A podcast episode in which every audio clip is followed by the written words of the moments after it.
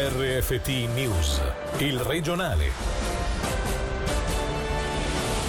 Incidente mortale questa mattina in un cantiere di Riva Paradiso. La vittima un operaio di 54 anni.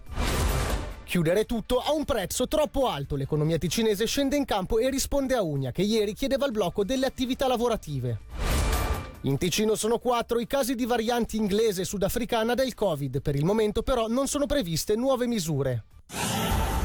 Buonasera dalla redazione. In apertura un incidente con esito letale avvenuto questa mattina in un cantiere a Riva Paradiso. La vittima, un 54enne operaio di Como, stava lavorando al piano terra quando è stato colpito dal materiale di demolizione. Troppo gravi le ferite riportate. L'uomo è deceduto sul colpo. Chiudere tutto a un prezzo, più si chiude, più sarà alto. Le associazioni economiche prendono posizione dopo l'appello del sindacato Unia, che ieri auspicava un blocco generale delle attività lavorative per gestire l'emergenza sanitaria. Le associazioni si dicono in particolare convinte che non siano i posti di lavoro i vettori principali della diffusione del Covid, dato che applicano severi piani di protezione. Alessia Bergamaschi ha intervistato l'avvocato Michele Rossi. I problemi vanno risolti laddove esistono e oggi possiamo dire che i contagi in Ticino, ma in generale, non avvengono sul posto di lavoro, anche perché per i posti di lavoro già da tempo sono state adottate regole chiare comportamentali proprio per evitare il contagio. Queste misure hanno avuto effetto, quindi chiudere in generale tutto vuol dire non andare a cercare il problema, ma è un po' sparare nel mucchio. Mesi di eh, situazione attuale sono invece più sostenibili perché c'è una parte di economisti che sostiene invece che eh, forse sarebbe più efficace un lockdown per 4-5 settimane piuttosto che trascinare questa situazione, questa via di mezzo per mesi. Io mi rendo conto e tutti si rendono conto che la situazione è molto difficile. Quello che noi ribadiamo e confermiamo è che non possiamo eh, aderire a misure generalizzate che non vanno a prendere il problema dov'è. Si fa in fretta a dire chiudiamo, ma chiudere è un prezzo e, e più si chiude più il prezzo è alto e più il prezzo ce lo porteremo nel futuro. Quindi l'unica certezza che abbiamo è quella, se noi chiudiamo eh, l'attività economica avremo un grosso danno. Per contro eh, l'efficacia delle misure di chiusura non è stata dimostrata, sono state chiuse parzialmente alcune attività, eppure la curva dei contagi rimane come prima. Quindi non vedo perché dobbiamo aderire ad una proposta di misure che non ha dimostrato la sua efficacia, soprattutto laddove abbiamo delle regole chiare di comportamento proprio introdotte per evitare i contagi.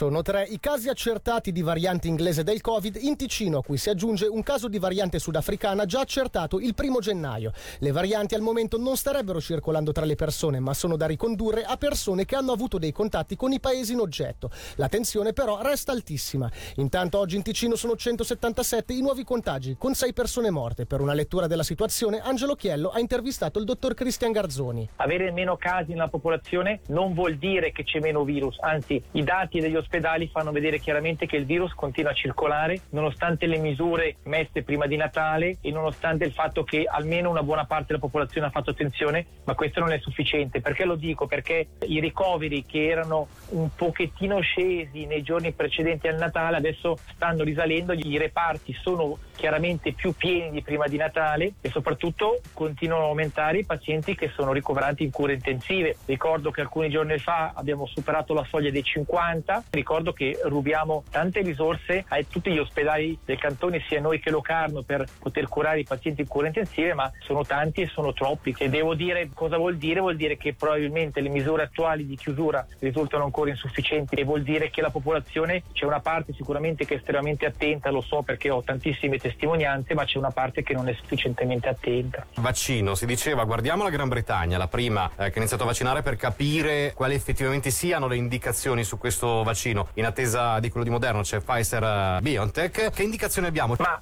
senza andare nello specifico dell'Inghilterra posso dire che la luce in fondo al tunnel c'è. Se noi riusciamo a vaccinare in tempi brevi le persone che sono a rischio di fare malattie brutte e di morire del Covid, abbiamo risolto gran parte dei problemi. La prima luce è arrivata, il vaccino che eh, il cantone sta distribuendo adesso. Speriamo che la Confederazione approvi il vaccino di Moderna a breve, così avremo due luci in fondo al tunnel. E la buona notizia è che anche durante queste campagne di vaccinazione di massa con migliaia di persone gli effetti collaterali gravi restano rarissimi e sono sostanzialmente delle allergie che ognuno di noi potrebbe avere con qualsiasi tipo di farmaco. Guardiamo avanti e usciremo dal tunnel, non a brevissimo ma lo vediamo l'uscita con la primavera, con l'estate.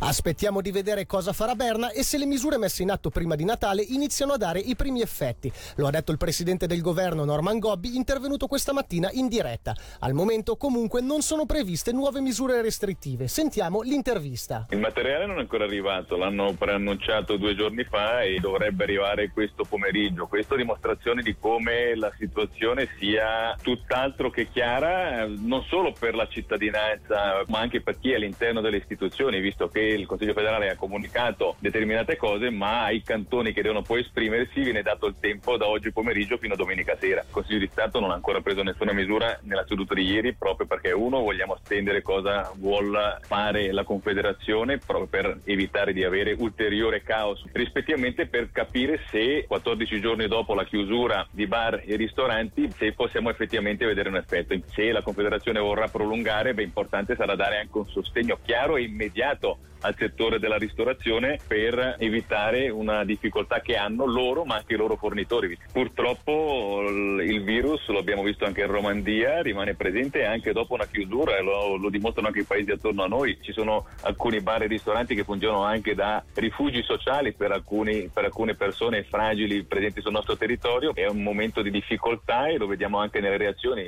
Alcune parti di popolazione e anche i sindacati chiedono una chiusura totale, maggiori riduzioni, altri invece chiedono maggiori libertà e noi siamo in mezzo. Tutto il piano di vaccinazione è la luce in fondo al tunnel, soprattutto nel proteggere le fasce di popolazione maggiormente a rischio.